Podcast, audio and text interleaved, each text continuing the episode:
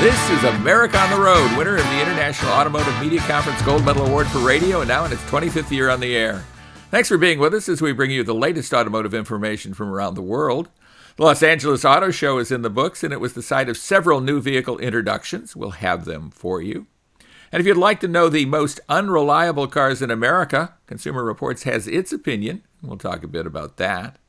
America on the Road is brought to you by Mercury Insurance and DrivingToday.com. If you're looking to save some money, you should switch to Mercury for your auto and home insurance. Californians save an average of $670 with Mercury, so imagine how much you could save. Get a quote today at MercuryInsurance.com. Hi, I'm Jack Nerad. With me is co host Chris Teague. Chris is based at one end of the country. I'm at the other one, and one thing we have in common is testing cars. Uh, this is a wonderful gala Thanksgiving week. Uh, we always give thanks for what we're able to do, including the ability to test cars for a living. That's kind of a nice thing. And Chris, you're kind of in almost at ground zero for Thanksgiving. What's it like uh, at your house and uh, in your area Thanksgiving time? uh, well, things are looking up around here. It's uh, been fall for quite a while. All all the leaves are almost gone. Uh, but thankfully, we've got all of our shopping done, and we were able to uh, enjoy a, a, nice Thanksgiving. Speaking of the the most unreliable cars, I'll be interested to talk about that because I'm sure that I've probably owned uh, two or three of them at least at this point. Uh, but how are things on your side of the world? Uh, things are terrific. Uh, things going well. two of my daughters are home with us, and we'll, we will have a third here fairly soon. So that's terrific. great thing. This week we also have a great guest for you. Our special guest is Derek Jenkins. He is the chief designer for Lucid and the designer of the Lucid Air electric luxury sedan. We had a chance to sit down with him recently as Lucid made its first deliveries to paying customers. That was a gala occasion, too. And he has a lot of interesting things to say about designing a leading edge EV, so stay, stay with us for that. In the road test segment, what are you driving, Chris? I drove a 2022 Lincoln Corsair. Yeah, and we have kind of a, a comparison actually of uh, of luxury or, or premium at least uh, SUVs because I was driving the 2022 Buick Envision ST.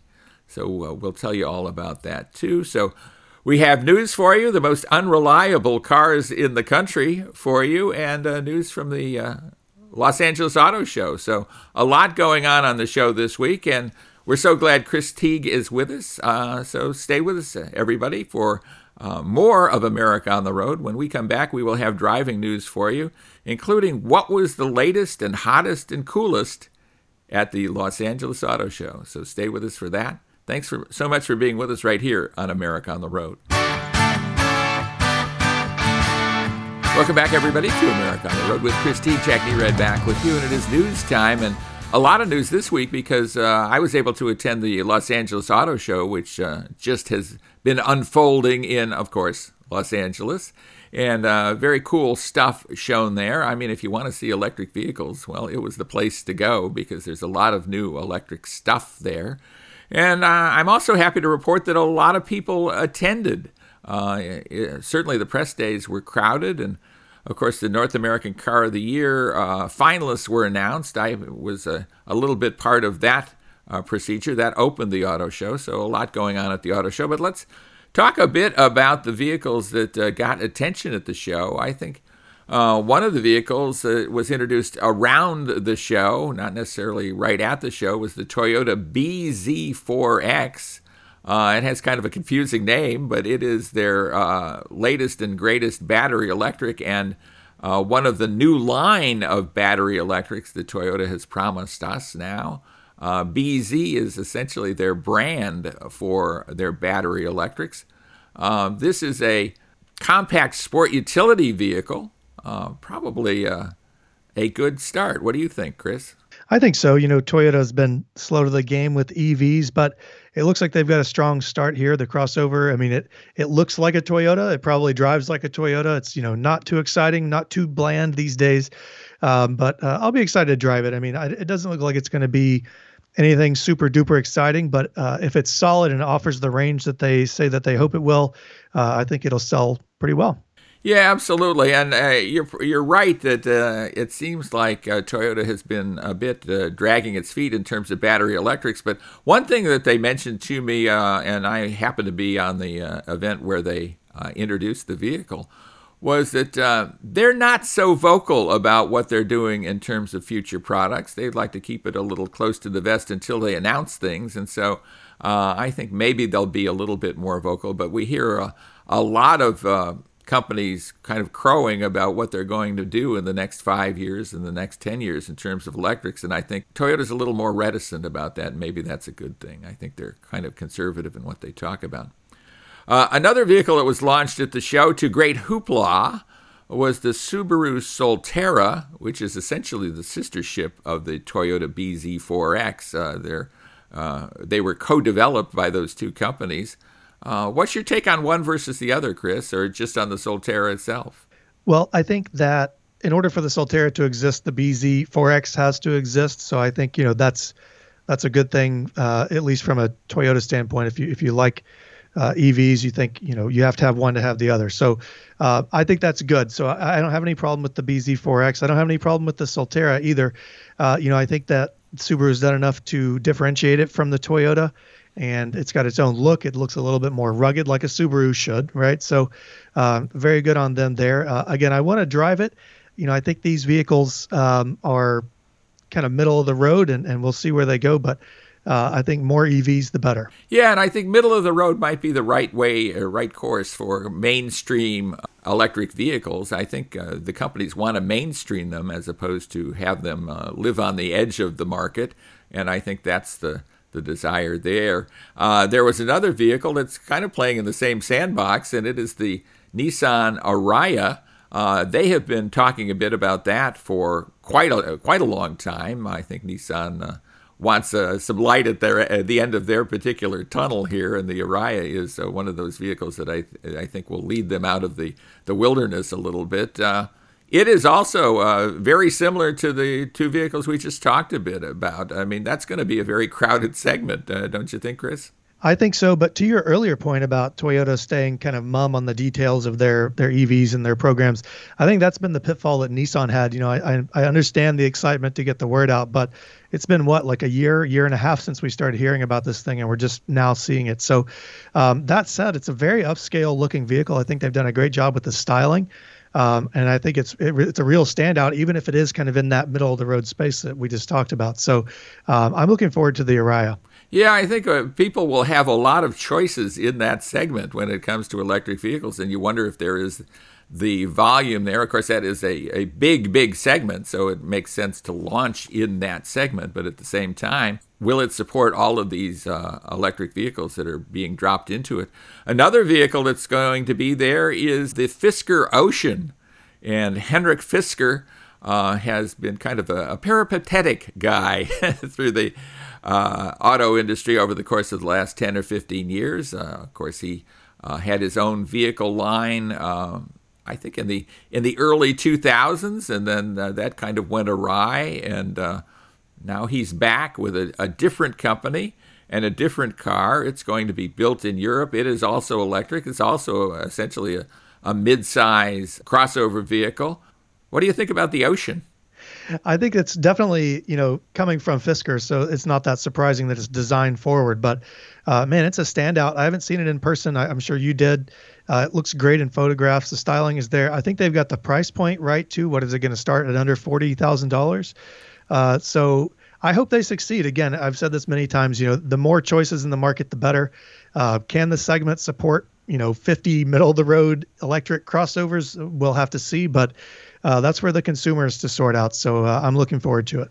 I think it'll be fascinating, Chris, because you're going to have uh, vehicles like the Ariya and the Solterra from companies that everybody's heard of. You know, companies with a, a particular aura about them that uh, people understand. And then you're going to have these upstarts like Fisker. And are people going to prefer something from a uh, startup company like Fisker, or will they prefer something from a, a tried and true company that operates in the conventional manner? I mean, uh, the jury is still out on that, isn't it? Yeah, and you know, I think from a just the you mentioned the brand aura. You know, people talk about Toyotas being dependable and Subarus being sort of rugged, and they all have that personality about them. But you don't know anything about Fisker at this point in time, really.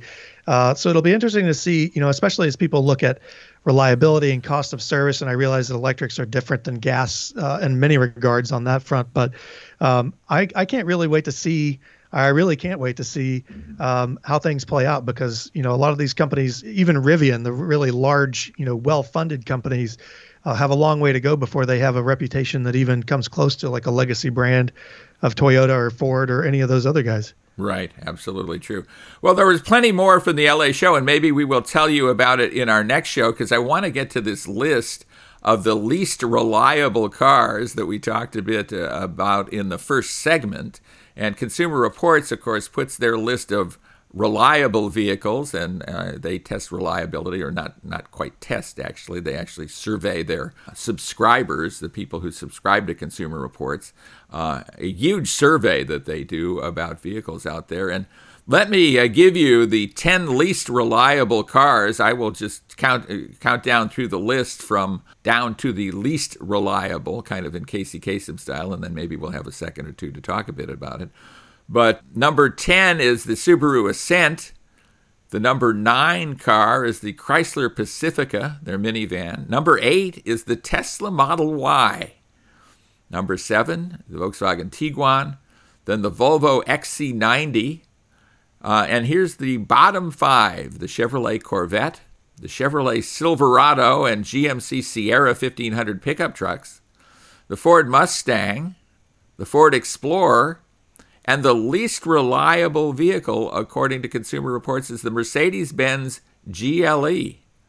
Uh, that's kind of an interesting list, don't you think, Chris? I think so. And just as I said earlier, I do actually currently own one of the vehicles on the list. So we'll see where that ends up taking uh, my family and myself. But interesting to see the American pickup trucks on there. You know, I would think at the volume that they're building those that they would have kind of come to some efficiencies. But, uh, you know, Tesla's not a huge surprise to see. But, uh, you know the the GLE. I, I, haven't driven one of those. Have you? I have driven one and I liked it. I, I didn't find it unreliable, but uh, you know, I you know this is a a survey of I think three hundred thousand people or something like that. It is also not necessarily a scientific survey. It's a big survey, but it, it, it doesn't necessarily sample similar numbers of people in various classes. And uh, you know, I'm not a survey expert, but uh, I think this differs pretty significantly from what J.D. Power uh, reports in their uh, dependability index. So uh, you know, different different strokes, but I thought that was a bit of interesting information for everybody, and that's what we're we're here to present. We don't either endorse or uh, deny this list. At least I don't. Well, I'm going to deny it if, I, if my car is on it, but we'll see. There you go. And when we come back, we will have a comparison test, or at least be talking about two very similar vehicles the 2022 Lincoln Corsair and the 2022 Buick Envision ST. So stay with us for that. With Chris Teague, this is Jack Nerad with you, and thanks so much for being with us on America on the Road. Welcome back, everyone, to America on the Road with Chris Teague, Jack Nerad. Doing his road test time, and we have what amounts to a comparison test between some uh, premium SUVs, uh, the Lincoln Corsair and the Buick Envision, both popular vehicles, and uh, fighting in a very uh, complex bunch of competitors. Chris, tell us a bit about the Lincoln Corsair. Absolutely, Jack. Well, the Corsair is Lincoln's uh, smallest crossover. I think all they make now is uh, crossovers and SUVs, at least here in the United States. So, uh, above it in the Lincoln uh, lineup, there's the Nautilus, the Aviator, and the Navigator, which is probably the one that most people have heard of. One of the things that I really like about Lincoln, at least with their crossover designs, is that they've been able to kind of shrink that larger Navigator look down into the uh, midsize and in this case the compact uh, SUV segment, and it works well on on a small body. I tested the reserve trim of the Corsair, which is right in the middle. There's uh, the base trim, which is standard around thirty-seven thousand uh, dollars. The reserve starts at right around forty-two grand, and then there's a Grand Touring, which is a plug-in hybrid that starts at just over fifty-one. Uh, with options, that $42,000 price tag of the reserve climbed to around $50,000. Uh, we'll get into some of those features a little bit later. But Jack, I want to get your feeling on uh, the pricing of these things. That's uh, almost 50 grand for a compact SUV. Uh, what's your feeling on the value of the you know the compact luxury SUV these days? Well, I in, in particular the Lincoln Corsair, I have to scratch my head a little bit about the value because I know it's based on a, a Ford product that's very similar and uh, it costs much less. So you have that, uh, and it is styled quite differently. It has a much more luxurious interior than the Ford equivalent. So I get it, but at the same time, the underpinnings are all Ford. So I, I scratch my head again about the the high price there. I think there's some alternatives that are equally good or maybe a, a bit better in terms of value. I think that's a, a completely valid point. Uh, speaking of Ford, under the hood of the Lincoln is a turbocharged 2.3 liter inline four. You might have heard of this as an EcoBoost engine at other points in time. Uh, it's 295 horsepower, 310 pound feet of torque uh, through an eight speed transmission, automatic transmission through all four wheels. Uh, there is a front wheel drive version, but you can only get that in the lower trim, which comes with a two liter uh, inline four cylinder engine. Jack, I got to say, you know, for a four cylinder engine, it's quiet, it's refined, as you would expect from a Lincoln. I guess that's not surprising here, uh, and it's surprisingly you know strong for for a, what a, what is otherwise a very laid back uh, luxury SUV. Lincoln does a good job with noise cancellation and with ride quality, and that's exactly what uh, is shown here, where you can't really hear the engine even under heavy throttle. It's just kind of an afterthought. Afterthought, you can hear it kind of burbling away. Um, very little wind noise, very little tire and road noise inside the vehicle, uh, making it great for uh, parents of young children. As I found out a couple of years ago when my kids were younger, they get in the back of the the Corsair or any other Lincoln, uh, and they just they fall asleep. So I think for a lot of people that's probably a benefit. Inside, there are, I think it's 31 way power front seats with massaging features. Uh, Lincoln does very good with their seat design. They're very comfortable. There's plenty of headroom and legroom. Jack, we talk about my height a lot, and I'm going to bring it back here. I haven't in quite a few weeks. I'm six feet tall, and even with uh, an adult of my height in the back seat, there's not a lot of you know sort of fighting for position. I will say that I would probably reserve the back seat if you're going to put an adult back there for shorter trips. And Jack, I know you've got a, a larger family. So, what are your thoughts of sort of a smaller SUV versus a larger SUV? Is it worth sort of the trade-off on fuel economy and and maneuverability to have more room for your family? I, I know that you, I know your opinion on it, but what do you think uh, well, I you know uh, I guess my opinion is what we've done. And we have a larger three row vehicle, and we ha- but we have a Chevrolet. You know, we don't have a luxury brand vehicle, and so I think we've saved some money there. We also have kept that vehicle for a really long time, so uh, I think that's another way that we have economized, and I think there's a, a lot to be said for that. Uh, so, uh, you know, I'm a proponent of the larger vehicle uh, because you're going to need that space every now and then. And as, as your children have playmates that they want to go somewhere or they're on a sports team or something like that, it's good to have that extra row of seats. I think I'm coming around to your way of thinking. You know, I mentioned the back seats spacious, but when you need to carry gear and people, especially if you're carrying four people plus gear, that's where a vehicle like the Corsair starts to show uh, its limitations. And it's just the the design of its size, or it's just by design of its size. Uh, that doesn't mean that it's a bad vehicle or, or that it shouldn't be on your shopping list if you're looking for a compact SUV.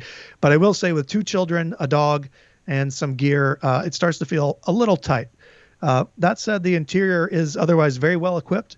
It runs uh, the it's called Lincoln Sync 3. It's also Ford Sync 3. Uh, it's a colorful system. It's very responsive on the infotainment screen. Uh, it's an 8.0 inch touchscreen and there's a 12.3 inch digital display. So uh, you got plenty of tech in this guy. It's got a head up display, um, all the safety features. Uh, so everything works quite well together.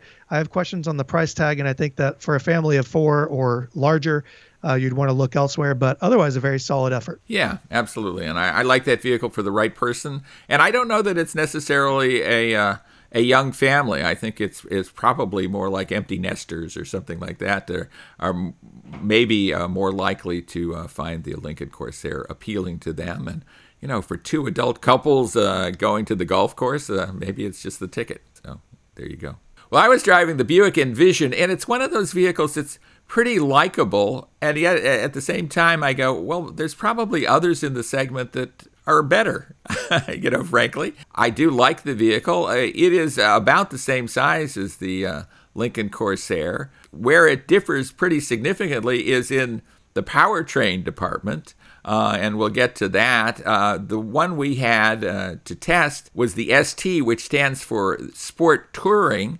And so that gives you a little, uh, you know, maybe a tingle like, oh, this is going to be sporty. There's going to be some some power here and handling. It's going to be fun to drive in addition to being a nice kind of compact SUV, luxury or premium SUV. Well, not so much, really. I mean, the sport touring package only includes 20 inch aluminum wheels and alloy sport pedals and black roof rails. And then there's some floor mats with the ST uh, ST logo on them and a cargo cover. So that it doesn't make it handle all that sporty.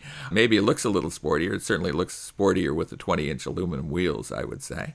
So it looks good, but beyond that, uh, it handles just like virtually all the other Envisions, which is just fine. It's not on the sporty uh, realm at all. It's more comfort and, and quiet, which is maybe the way it should be. The Envision as a whole is, is pretty well equipped.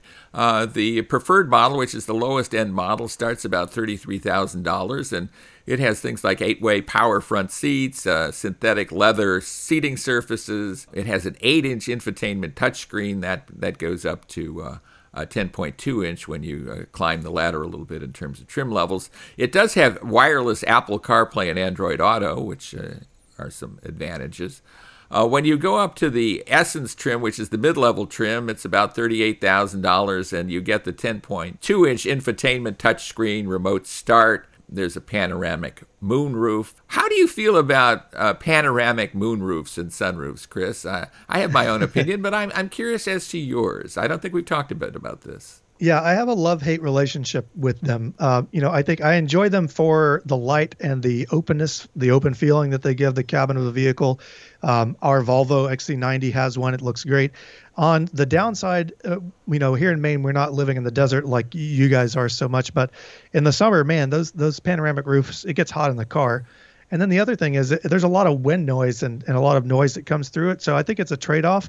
Um, for us, it's something that we are willing to make, but a lot of people don't. Yeah, I'm not a big fan, frankly. I, I like maybe a metal roof would be just fine by me. It, you know, it strikes me that uh, both the moon roofs and sun roofs that open and those that don't, uh, you're letting in a lot of light, and maybe that's a good thing. But like you say, you get a lot of heat gain. We get a lot of sun where I live, so it's heat gain all the time. But ge- getting back to the uh, getting back to the Buick here, it does have in this trim, the trim that we were testing it in, the Bose premium nine speaker audio system. So there's a lot of good stuff in it. I am underwhelmed by the engine. Only one engine is available. It's a two uh, two liter four cylinder, 228 horsepower. That's not a, a horrible amount of horsepower. It's not great either. It's and maybe I'm getting spoiled uh, in this segment because there's a lot of higher horsepower uh, models out there. Uh, it has a nine speed automatic transmission. So, you know, competent powertrain. This, interestingly, also is a vehicle that is built in China. Maybe the, well, it's certainly the highest selling vehicle that is built in China that's uh, sold in the United States. What's your take on the powertrain in the Buick Envision, Chris? I agree with you on the power output. You know, I think I found that it was a very smooth powertrain, um, even if it didn't feel all that, you know, powerful or engaging.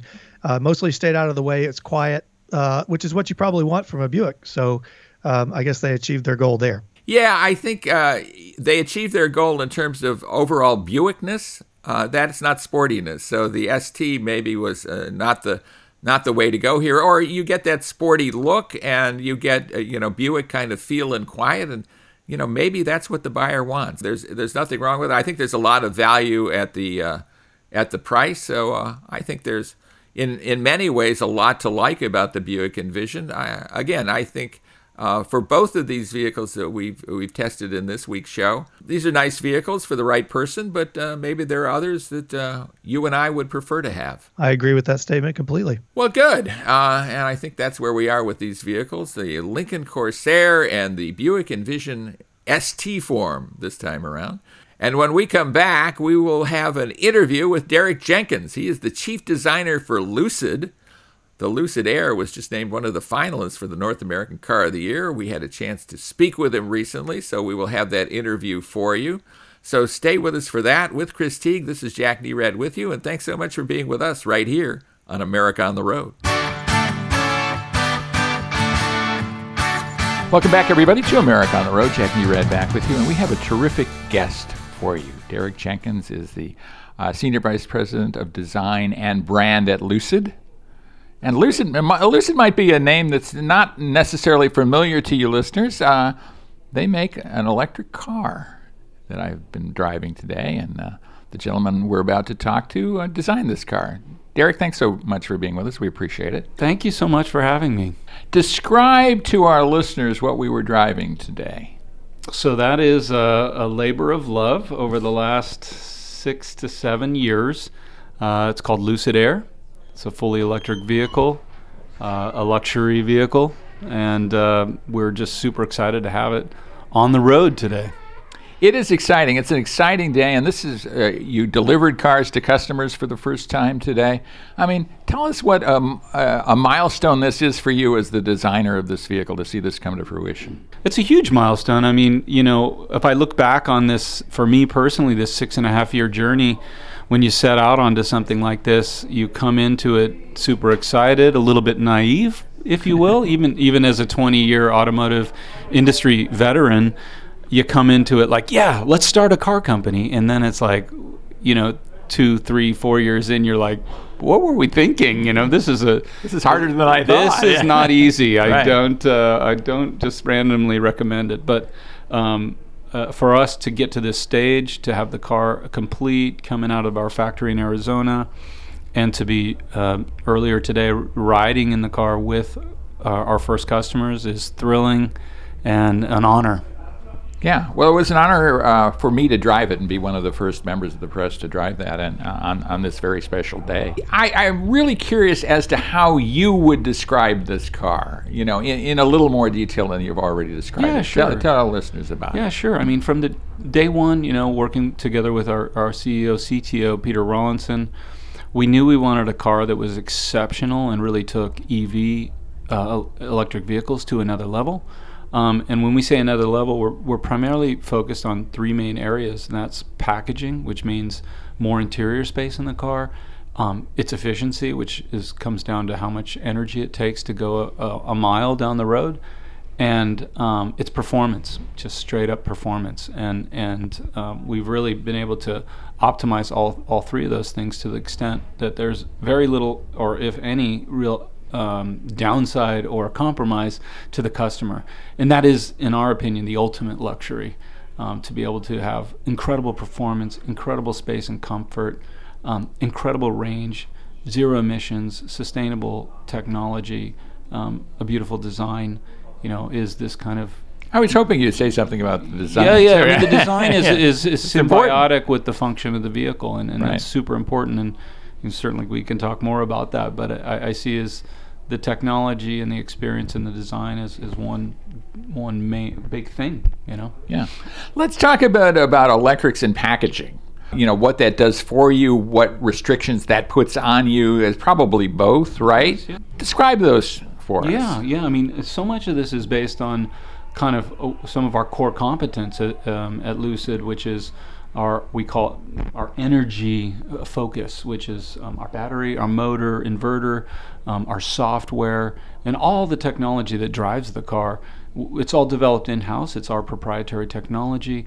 We have a very compact battery. It's low profile, allows us to build a low car or a tall car.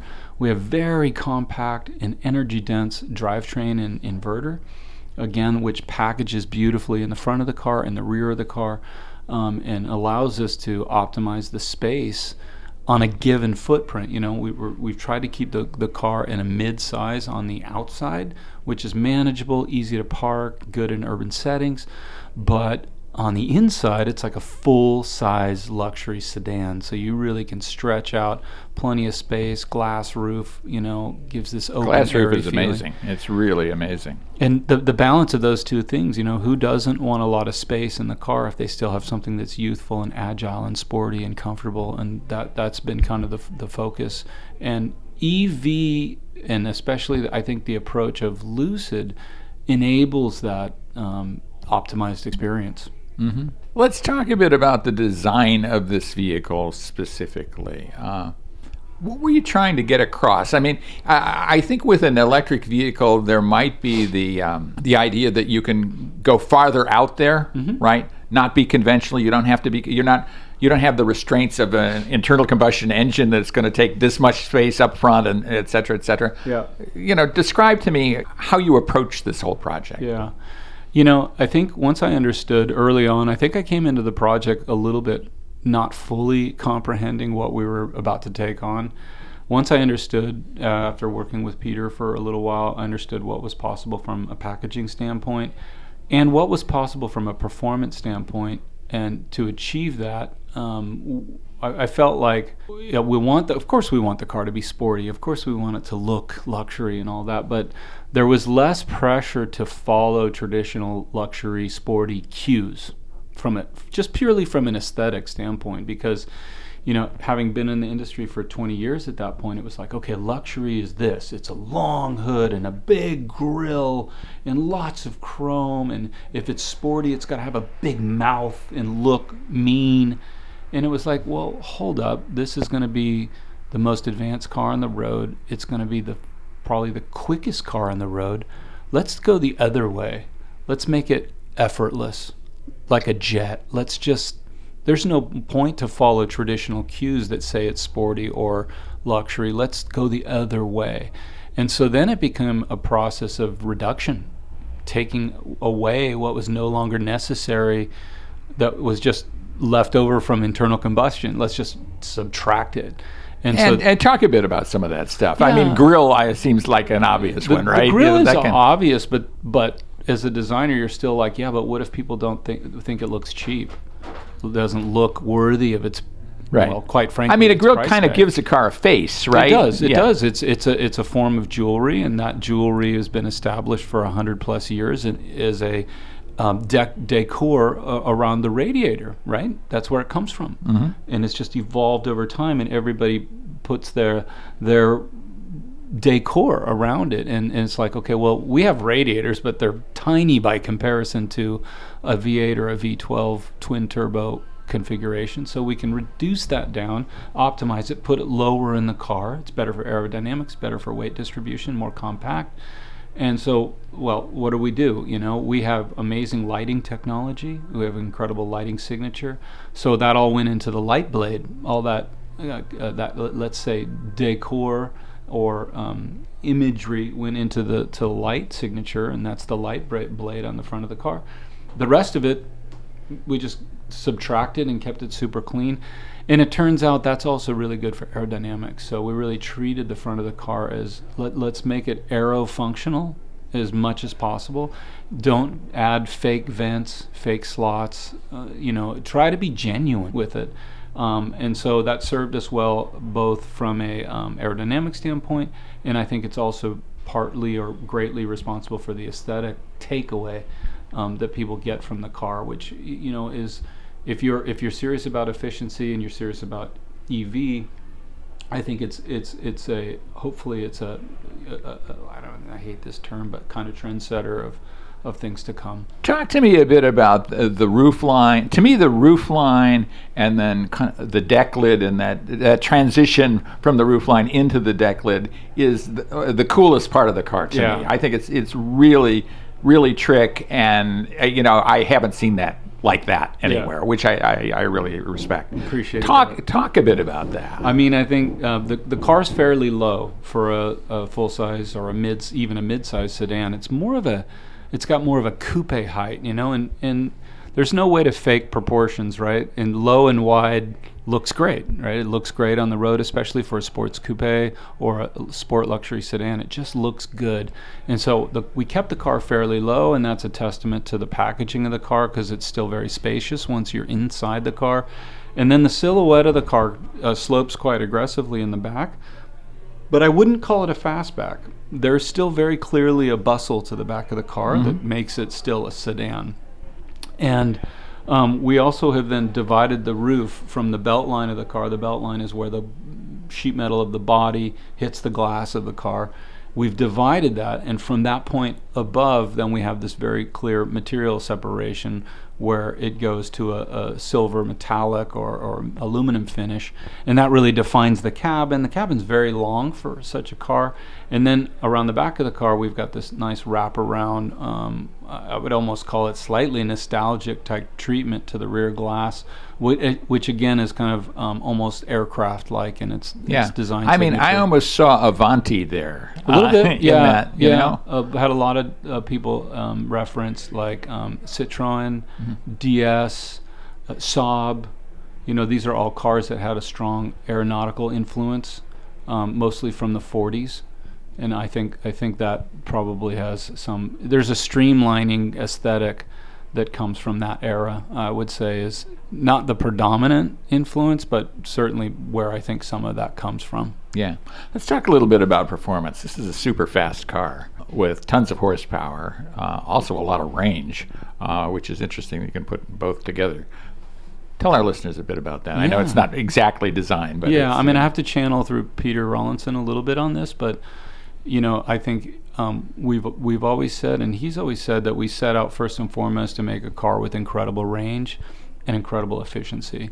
And so the battery pack, you know, is a given size, and you have a given capacity of kilowatt hours, um, and then the focus of efficiency on on the motors, like how much energy does it take to go a mile down the road, and if you can optimize that, you know, in our case, we've gotten up to 4.6 um, kilowatt hours per mile, which is um, incredible and very efficient. And, and so that allows us to optimize that and really get range. Now, it's not just the motors, it's not just the batteries, it's the entire efficiency of the system throughout climate control, lighting, electronic architecture, Yeah, I mean, lightning, uh, lightning with an e in it. All of that kind of stuff. That's uh, right. And design. And, you know, And aerodynamics, certainly may, you know, is I a mean, big portion of that too. is, um, the, we can definitely say at this point it's the most aerodynamic sedan in the world. Yeah, Yeah. which is uh, an amazing achievement, and it looks great. Uh, which is it's not It's just not a- always easy to do. yeah, not an, not an overused bar of soap as, as well.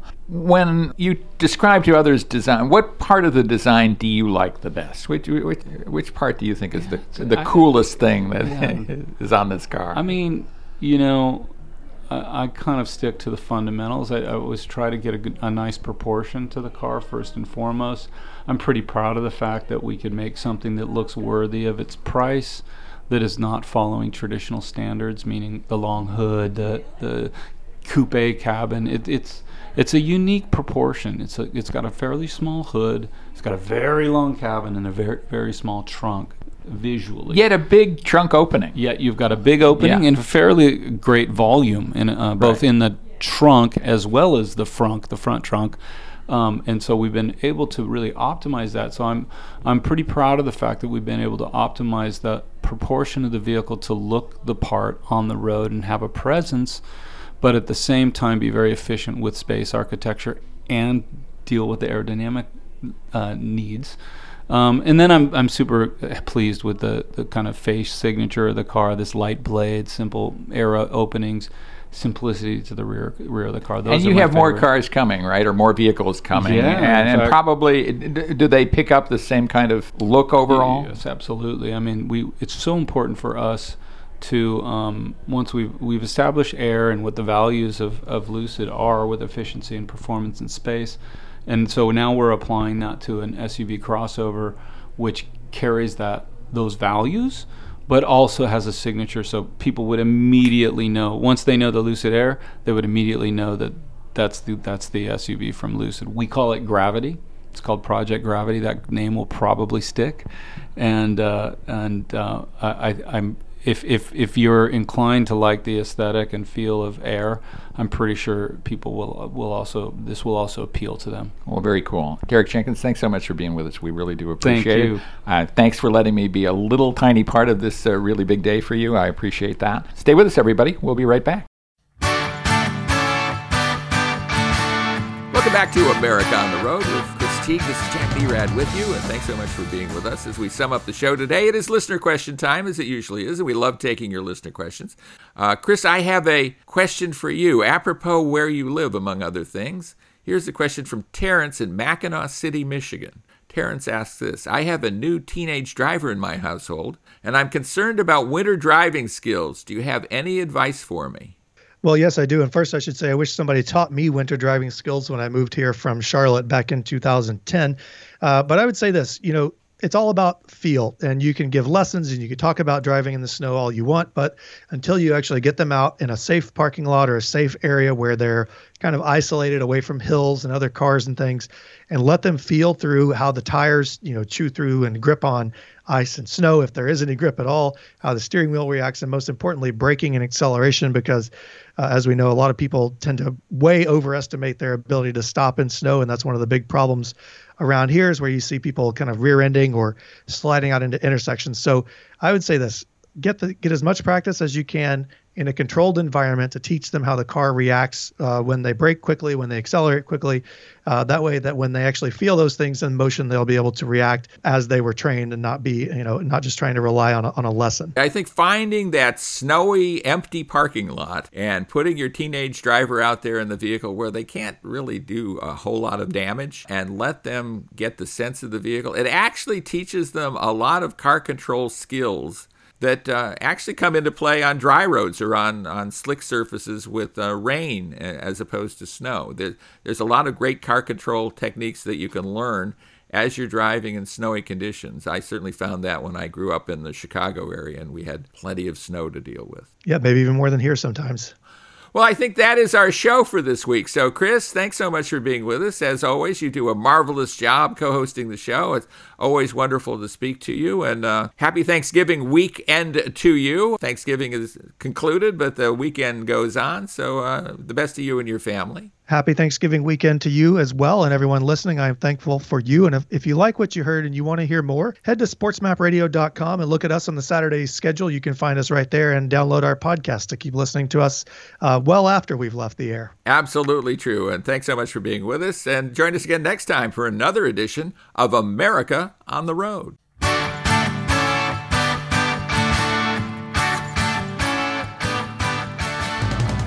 America on the Road is brought to you by Mercury Insurance and DrivingToday.com. If you're looking to save some money, you should switch to Mercury for your auto and home insurance. Californians save an average of $670 with Mercury. So imagine how much you could save. Get a quote today at MercuryInsurance.com. And if you're looking to buy a new or used car just want automotive information from around the world, go to DrivingToday.com.